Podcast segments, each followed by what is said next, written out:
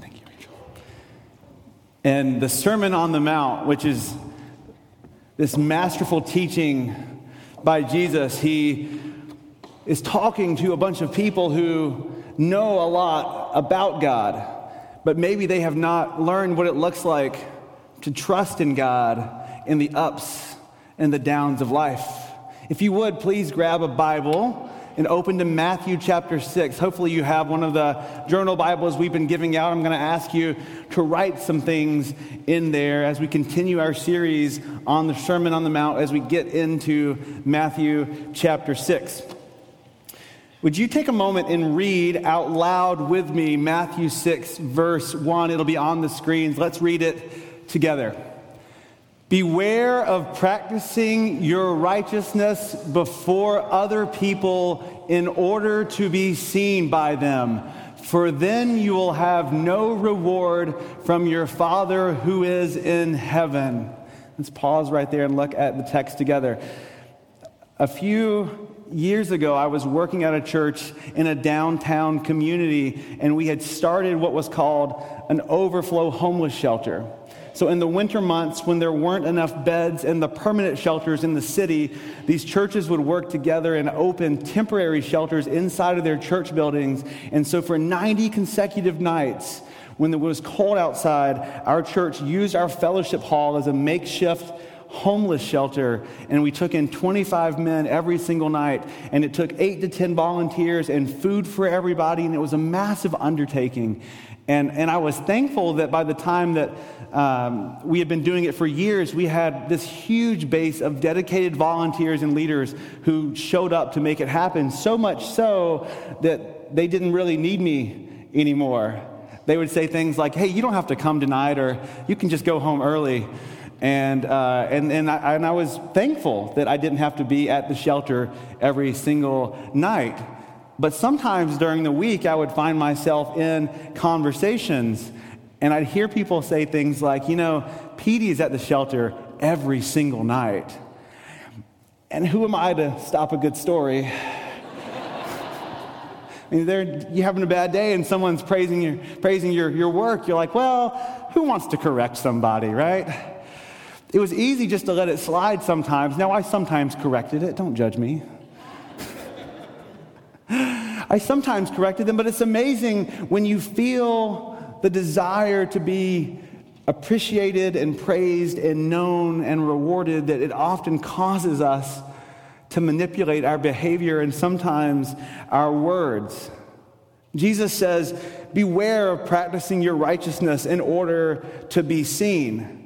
Because Jesus knows that it's possible for us to take the desire to be affirmed to be known, to be appreciated, which is all from God, and to instead misplace it and make it about how we're viewed in the eyes of others. In Jesus' day, there were a handful of practices that were expected of any good, faithful Jewish person to live in relationship with God.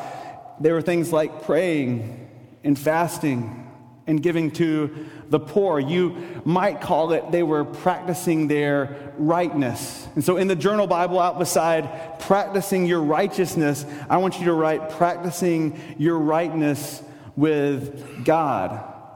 That there were these expected practices that Jesus is going to address in this next section of the Sermon on the Mount, that you would practice your rightness with God by doing these things.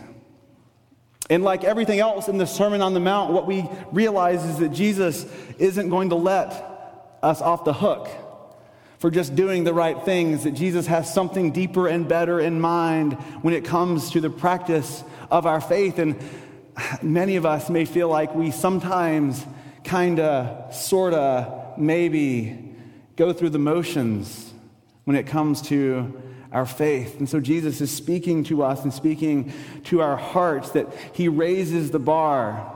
He raises the bar and shows that it's about more than just going through the motions or keeping up appearances or what others think of us when we practice our faith. That, that when we practice our rightness with God as, as those who trust in Jesus, that it should be out of a love for God and a desire to grow in relationship with Him so that we can then trust Him in the ups and the downs of life.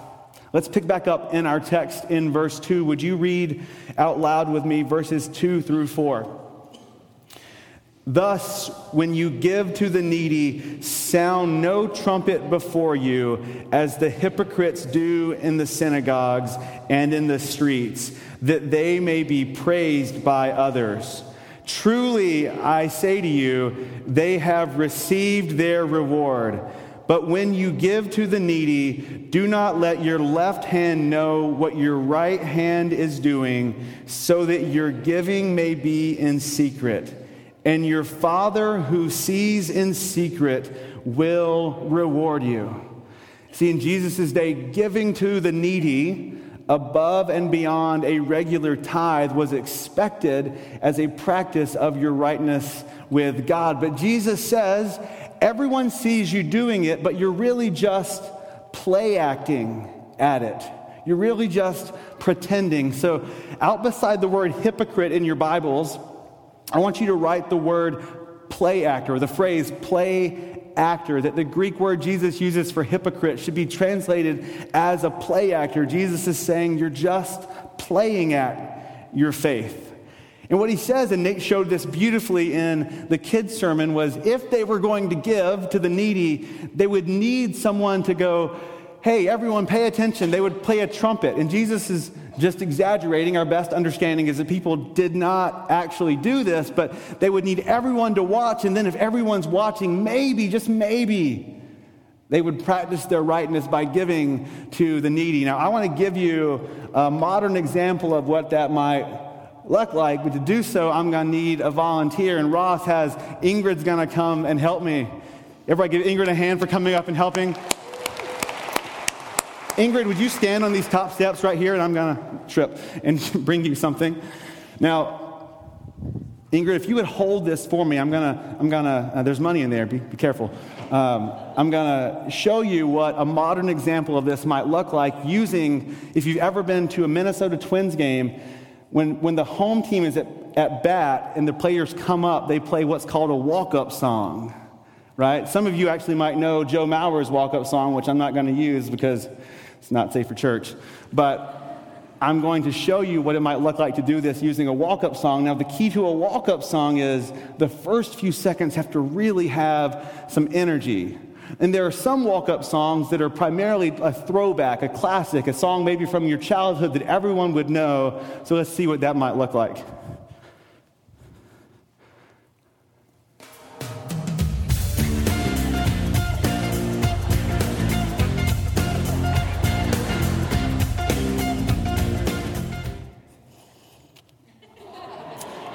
You're doing great, Ingrid. You're doing great. Wave, wave hey to everybody. All right, so in some walk up songs are a little more rock and roll, like they've got some beat to them.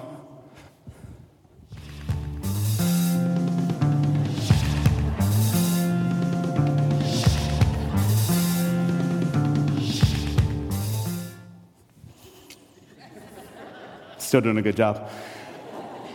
And then some walk up songs are a little more poppy. They've got some zip to them. Maybe they're a little more fresh.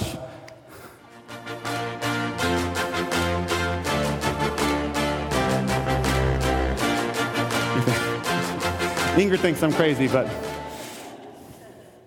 I had someone after the first service give me a million dollar bill and asked me to put it in the plate, so I'm going to do that. Uh, at first, I thought it was a tract he was handing me, but it was a million dollar bill. So, um, what Jesus says is that these people essentially need a walk up song before they'll give to the poor. And what a walk up song does is it says, Look at me, I'm about to do something amazing. It gets you pumped up. And it takes the focus off of what you're supposed to be doing and puts it on to you. Can you give me this? And then if you can head back to your seat. Guys, give Ingrid a hand for joining us. Thank you, Ingrid. Great job. I'm watching you, Tim. Jesus says that you took something that was supposed to be about the poor and you made it about yourself. And I know none of us can identify with taking something that was about somebody else and making it about us. But that's what Jesus said they have done when it, came, when it comes to giving to the poor. And Jesus exposes what's really at the root of our hearts. Now, this is a fascinating subject to consider at a place like Christ Presbyterian Church. Because we have been a church that has been known for being generous towards the needy, both near and far. And I might dare say that we have enjoyed very much having a reputation as a church that is generous towards the needy, near and far. And I don't say that to shame or guilt you. I don't think Jesus says it to shame or guilt you. I think Jesus is always digging at what's really going on deep in our hearts and pushing us to ask the question Are our good deeds really reflecting our love for God or are they reflecting our love of being praised? Jesus said that their good deeds were supposed to make much of their relationship with God, but instead they were just play acting and made much of how much they thought of themselves. And Jesus says, The world is not a stage for your glory. And that any time that we find ourselves in the position of doing good deeds for others, we should always examine our hearts. In fact, he goes on to say, But when you give to the needy, do not let your left hand know what your right hand is doing, which sounds pretty hard to pull off. So next week, I don't want to see anybody passing the offering plate behind their back, because if you drop it, it's going to be a mess. What's Jesus saying? He's saying not only should you not worry about what others think about it, you should also hide it from yourself. That you should not worry about what it does in the eyes of others or even stress over your own control over your spiritual formation, but that you should give because giving is intended to form your soul. That when we practice our rightness with God, we are not proving how good we are. We are not proving ourselves to God. We're not earning anything from God, but it's because giving and praying and fasting are practices that form our souls and our hearts to more deeply depend upon God. And so, giving to the poor is intended to invite us into a different posture towards those who are in need. If you only give because others are watching, what are you going to do when no one's watching? If the answer is nothing, then who is your giving really all about? And the truth is, God doesn't need your money. God doesn't need your money. What God desires is for your heart to be formed, to see who He sees and love who He loves. Jesus raises the bar so that you see it's not just about giving to the poor. God calls us to something better than just being guilted into giving something away. And that, in and of itself, should be good news to some of us. I mean, have you ever been sitting at one of those fundraising banquets and everyone's filling out an envelope and you didn't want to really fill out an envelope, but everyone else is filling out an envelope and you just thought, well, they're going to judge me if I don't, so I've got to give something. And so you fill out an envelope. I was in a church in Haiti in Port-au-Prince a few years ago, and this massive room with thousands of people, and the way they take up an offering is they release you in rows the way we do communion, and you come forward, and there's a person holding a basket, and you drop your money as you go by, and you go back and sit down. And the service was all in Creole, so I'm just following along and doing what, I'm, what everyone else is doing. And so I go through the offering line, I sit down, and then other things happen, and then they do it again. And I thought we were going to take communion, but instead it was another offering. And afterwards, I asked the guy, I said, um, it's kind of, kind of interesting. They take two offerings. And he said, no, they don't always take two offerings. They take two offerings when they don't get enough money the first time. I mean, how often do we feel like when it comes to giving, we live in a cycle of guilt and trying to measure up to others? And what's beautiful about this passage is Jesus is not trying to trap you into guilt giving, He's trying to set you free from the need to find approval in the eyes of others. He wants you to see who he sees and love who he loves. Giving isn't about your relationship with others who are watching, giving is about your relationship with God. And it's about forming your heart to see those who we're told in Scripture that God cares deeply about and loves? Who are the needy in your life that God is calling you to look and to see and to care for? And is your heart shaped in such a way that you're willing to respond? Jesus goes on in verse 4 to say, And your Father who sees in secret will reward you. Will reward you. And now, this is something that if you're like me, being raised in a good Protestant tradition, that uh, rewards seem like anathema to us, right? We don't get rewards. We get, we get Jesus, but we don't get rewards. What's Jesus talking about? I mean, we like rewards when it comes to credit cards and airline miles and store programs, but rewards in our faith makes us a little bit uneasy. What Jesus is saying is what the Proverbs said all those years before, which is we reap what we sow, or that often what you get is a continuation of what you've invested into. If practicing your relationship with God is intended to draw you close to God, what happens when what you practice is wanting, desire, wanting, desiring others to praise you? Yeah, you come close to others praising you. And you know how long that lasts?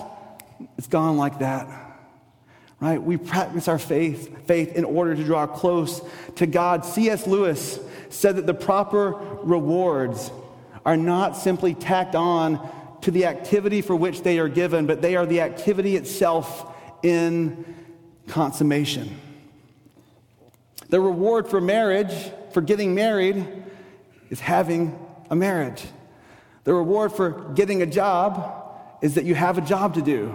The reward for working hard in school and earning a scholarship is that you get to go to school. And the reward for practicing your generosity is that you're being formed into a generous person. See, the people Jesus is talking about in this text today had wanted the rewards of faith. They had wanted the rewards of a relationship with God. They wanted to feel like they were close to God, but they were play acting when it came to practicing their faith. And many of us might find ourselves play acting when it comes to our relationship with God, but then we're disappointed when God's not doing it for us. So if you play act at generosity, you might find that you don't actually have a very generous heart. And if you play act at faith, you might find that you don't have faith at all. Jesus raises the bar and shows that our salvation and our joy and our life will not be found in what others think of us. In fact, won't even be found in our ability to give correctly, but will be found in the life and the faith and the heart that Jesus gives us. What God desires is for Jesus to transform our hearts, and that includes our generosity. It's not quite accurate to say that no one was watching when Jesus died on the cross to make you and I right with God. But it's close it's close because on a dark day, on a lonely hill, in the backwater of the Roman Empire, far from any center of imperial power, the God of the universe died on a cross so that he could bear the weight of all of our sins, all of the ways that you and I play at towards trying to have a good life. And in obscurity, God came and redeemed us and redeemed the world. That's good news. That's good news for us. But as we read this text, we might still struggle with, but Jesus said to give, but you, but you can't really give correctly, but you should give to the poor, but there's no way of knowing if you're doing it right. Like, what do you, what do you want from us, Jesus, when it comes to generosity? I've had the privilege in my ministry of working around uh, the homeless community and working with churches that are just passionate about serving the homeless and serving the poor. And so I've, what I've regularly bumped up against is really uh, honest, genuine, earnest people asking the question, how should I, how should I approach it when a homeless person comes and asks me for money? If I pass a homeless person on the street or in the mall parking lot or on the corner of the, of the road, an intersection, they're begging for money, what should I do? And honestly saying, I want to be faithful to God, but I don't know how to handle these awkward situations. And what's funny is you end up getting all kinds of people, right? So on one side of the spectrum, you have the bleeding hearts who they'll give a 20 to somebody for looking homeless. It doesn't matter if they're homeless or not. They're just, you look kind of homeless, so here's a 20. And they want to know.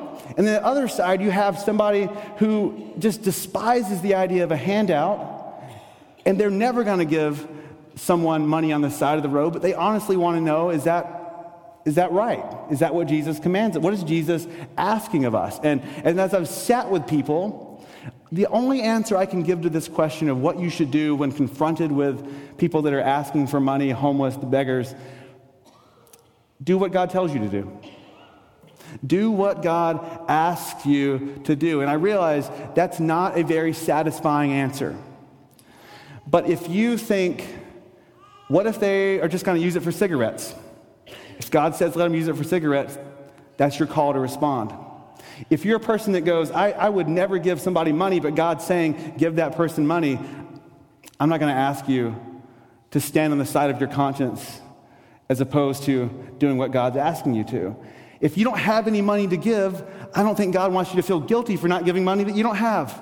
If God says, buy him a meal, buy him a meal. And I realize God's not going to audibly do that. What I'm trying to say is, don't feel guilty for feeling like you're responding to what God wants you to do one way or another. The point of this passage is not so that you can walk away knowing how to give correctly every time you bump up against somebody in need. What Jesus is asking of us is are you listening for the praise of others? Or are you listening to the call of the Holy Spirit on your life? And are you willing to respond? Are you living a life that's only play acting at practicing your faith by being generous when others are watching? Or are you practicing your faith in such a way that God is forming deep within your heart the capacity to rely upon Him and to be dependent upon God no matter where you find yourself, rich or poor, that you're learning what it looks like to depend upon God?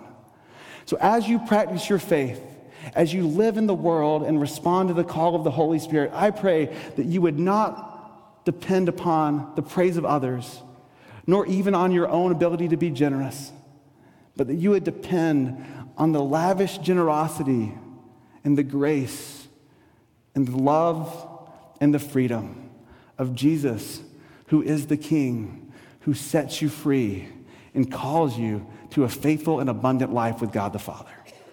Amen. Let us pray. Holy and loving God, we thank you for who you are and for how you love us.